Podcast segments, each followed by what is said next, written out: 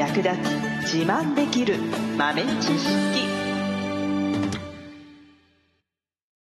この番組は2006年バリスタチャンピオンのみえちょと。コーヒー勉強中いくちゃんがいつものコーヒーがさらに美味しくなる話をしています。この番組を聞けばちょっと自慢できるコーヒー雑学やすぐに役立つ最新トレンド情報がわかりますラジオトークで毎週火曜日お昼の12時からゆるっとお昼休み。木曜日の夜10時10分からはカフェ好き女子の夜会をライブ配信しています。美味しいコーヒーの入れ方など皆様のご質問にもお答えしますのでぜひ欠かさず遊びに来てくださいね。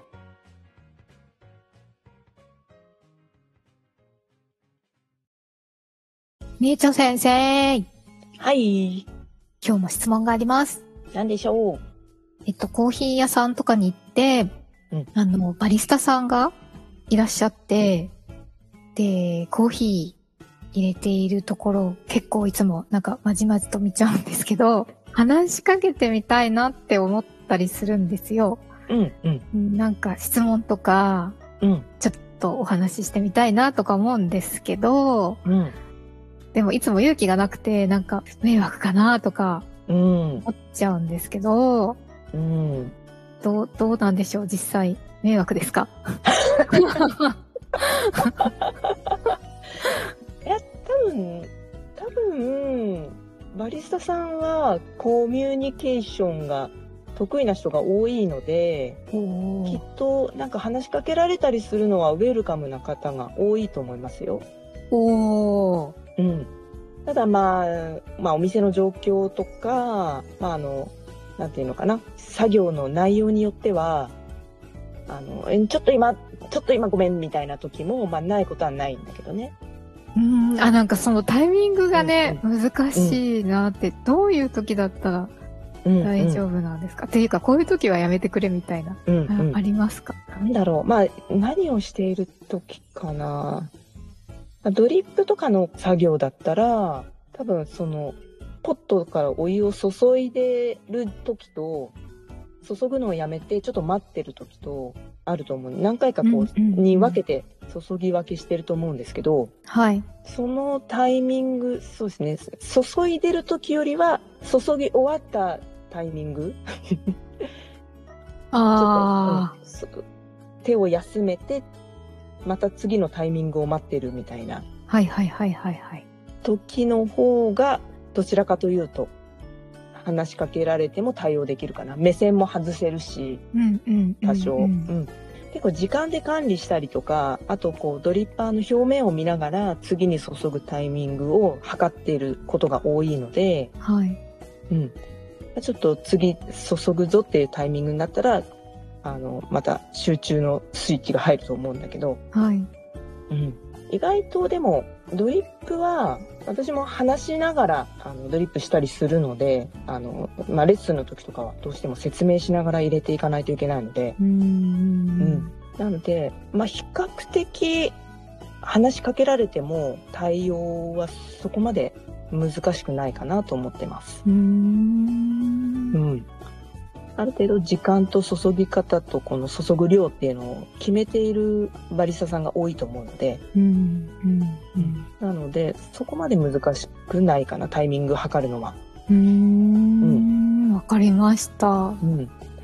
あとは、まあエスプレッソ系のバリスタさんの場合は、まあエスプレッソ自体が、まあ、スピードがね、速いから、そんなに入れてる作業をしてる時間はそんなに長くないので、うん。うん。割と話しかけるタイミングが逆にないかもしれないね。うーうんん。あと、こう、マシンを挟んでるから、うん、ちょっとまあうん、距離感もあるし、うん。なので、まあ、お店の形状にもよるけど、あと、フォームミルクを作ってる時とかは、結構、油断できないですね。あ、そうなんですね。うん、うん、うん。で、競技会みたいに、その、なんていうのかな。大体のお店は、あの、オートで、こう、エスプレッソの適量が出たら、勝手に止まるように設定してあると思うんですけど、はい。結構その、競技会の仕様にしているバリスタさんも多くて、へでえ。競技会は自分でスイッチをオフにしないと、あの、エスプレッソが止まらない状態なんですね。へえ。見極めて自分でスイッチ切るみたいな、それをやらなくちゃいけないので、そういうお店の場合は結構そのフォームミルクを作りながら横目で止めるタイミングを見計らってるみたいな、へえ。そこ同時進行でやってるので、多分もう、あの、一番 集中しているところですね、それね。へえ。だからミルクをフォーミングしているときは、そっとしといてほしいかも。あ、なるほど。なるほどです。そうなんだ。うんうん。へえそう。そう。あとまあ、ラテアートみたいなのやる人とかは、まあ、喋りながらできる人もいるけど、あの、絵柄を描いてるときは、あの、そっと見ててほしいかなと思います。うん。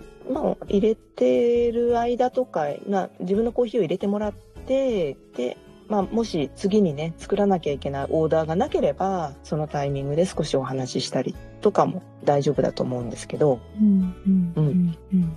なるほど。エスプレッソ系の時は極力マシンを、マシン周りとかにこう、いじってない時がいいですね。あうん。あ、わかりました。へえ。そう。でもまあ、結構バリスタさん、バリスタっていうとやっぱエスプレッソ系のドリンク作っている人っていうのが元々の意味なので、あうん。イタリアンバールとかの出身のバリスタさんとかは全然その辺やりながらとかでも、あの、お店の状況に目を配れるし、あの、ああの人そろそろ帰るなとか、あの人お水のグラスちょっと空っぽになってるなとか、そういうのを、なんか、どこに目ついてんだっていうぐらい見えてる。あ。いますへねえ、すごい。うん。そういう人は全然喋り、なんなら喋りかけてくるし、ほううん。そういう人もいます。まあ、そのし領域はすごいですね、確かに。へえ。うん。なんかカウンター越しにうん。バリスタさんがコーヒー入れてくださっているところとかに行くと、うん。なんか緊緊張しちゃうんですよね。すごいこっちが緊張しちゃっても本当ごめんなさいって気持ちになっちゃうんですけど、なんかどういう振る舞いをするのがいいのでしょうか？全然緊張する必要もなくて、まあ、逆に緊張感を与えてしまっているんだったらさせんっていう、緊張感与えてごめんなさいっていうバリスタさんたちの立場的には、そっちですね、むしろね。あ、あ、あ、バリスタさんの方がですか？そうそうそうそう。まあでもね、服装とかさ、よく、こう、ベストとかさ、ジャケットとか着て、バシッって決めてる人とかだとさ、緊張するよね、確かにね。うんまあ、最近はフランクなシャツとエプロンみたいな、カジュアルな格好のバリスタさんも多いけど、うん終始緊張感がある人はちょっとあんまり職人気質なバリスタさんですね。うん。う。うんん。まあ、そういう人も中にはいるかな。うんうんうんうん。なんかあんまりまじまじ見ちゃいけないかなと思って、ちょっとちらって見たりとかしちゃうんですけど。でも本当はなんか、こう、お話ししてみたいんですけど、うんうん。うん、きっかけがない。でもシンプルに見てていいですか？とか聞いていただけると、あ、どうぞ、みたいな。あ、そっか。あ、そういう風に言えばいいんだ。そうそうそう。なるほど。うん見てんなーっていうのはもうね、結構わかりますからね、バリそうですよ。ね。そうですよね。あ、見られてんなーっていうのは全然わかってるんでう、んうん。全然一言、まあ、見てていいですかって、あるとないとでも違いますね。うん。あの、どういう意図で見てるのかみたいなところが、こう、なんか探り入れに来てんのかなとか、うんうんうんうんうんなんかね、そういう目的で来てる人もいないこともないので、うん。うんうん同業者かみたいな。そうそうそう、潜り来たみたいなね。そういう感じだとちょっとね、作ってる側も変なところ見せたらやべえみたいなうん。気がしてしまうんだけど、まあ普通に見てていいですかとか、あと写真とか動画とかもね、撮っていいですかとか一言あると、本当は撮っちゃダメなところとかもね、今あると思いますので、うんうんうん全然その一言があれば。で、それをきっかけになんか、なんか一通り作業終わったなと思ったら、今やってたやつって、みたいな。で、何のためにやってるんですかとか、こうやってやると何ですかとか、じーっと見てるときに思いついたことを、なんか作業一段落したなっていうタイミングでしてみると話しやすいかもしれないね。なるほど。お互いになんか、お豆のこととかは聞いてもいいんですか？あ、もちろんもちろん。聞いてもいいんですかって言っても何を聞いたらいいのかわからないんですけど。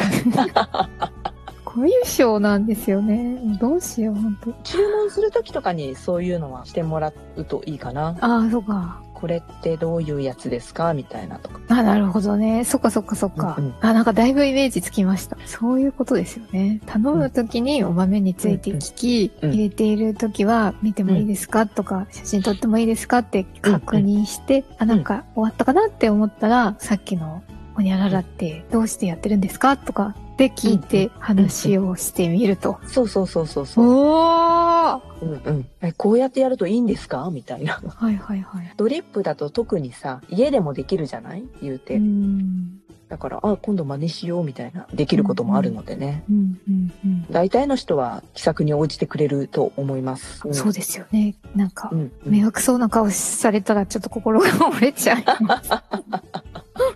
迷惑だなって思うのは自分の話し始める人とかあるあるなんですけどねお客さんで自分の話を語り出しちゃうお客さんうん。いとかそはごめんやけどみたいな次もお客さんいるんだよなって思いながら。でも聞かなきゃいけないから対応はするんだけどうまい切り抜け方を探してます。最後までお聞きいただきありがとうございました。